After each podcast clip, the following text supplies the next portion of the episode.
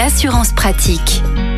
Nous sommes en 2024, nous en avions parlé il y a quelques semaines, l'augmentation des tarifs auto pour cette année. Ce sera donc une réalité. On va confirmer tout cela avec Olivier Moustakakis, le cofondateur du site assureland.com qui nous a rejoint. Bonjour Olivier. Bonjour Arnaud. Alors c'est confirmé, les assurances auto vont augmenter. Entre 3,5 et 4% pour cette année, hein, sur 2024. Donc plusieurs facteurs de hausse, malheureusement. Euh, déjà, c'est le coût de la réparation automobile qui est en augmentation, hein, plus 8,42% sur une année. Donc ça, c'est un point financiers que les assureurs doivent encaisser, donc euh, qui nous répercutent. Sans compter aussi euh, sur 2023 euh, l'impact des émeutes sur les véhicules incendiés. Également des sinistres climatiques, hein, notamment les orages de grêle, hein, qui sont pris en charge par l'assureur hein, et par la garantie tempête grêle-neige, qui ont été assez violents cette année et qui ont quand même touché beaucoup, beaucoup de véhicules. Donc une hausse pour l'assurance auto de 3,5 à 4%, rapidement l'assurance habitation 5% d'augmentation et l'assurance santé 3% d'augmentation.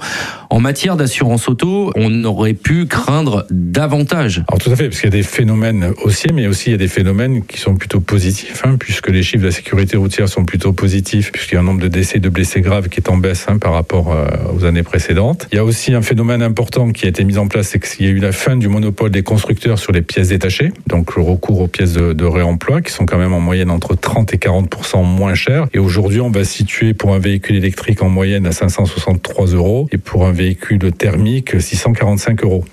Il est important de, de préciser hein, pour euh, le recours aux pièces de réemploi, on demande à son garagiste de faire un devis avec des pièces d'occasion. Normalement, il est censé le faire. Alors tout à fait. Normalement, il y a une obligation de le faire. La dernière enquête de HCCRF a montré que très peu de garagistes le jouaient le jeu, mais il ne faut pas hésiter à demander justement un devis avec des pièces neuves et un devis avec des pièces d'occasion. Olivier Moustakakis, merci beaucoup pour euh, tous vos précieux conseils. Vous êtes le cofondateur du site assureland.com et nous vous retrouvons la semaine prochaine. Avec plaisir.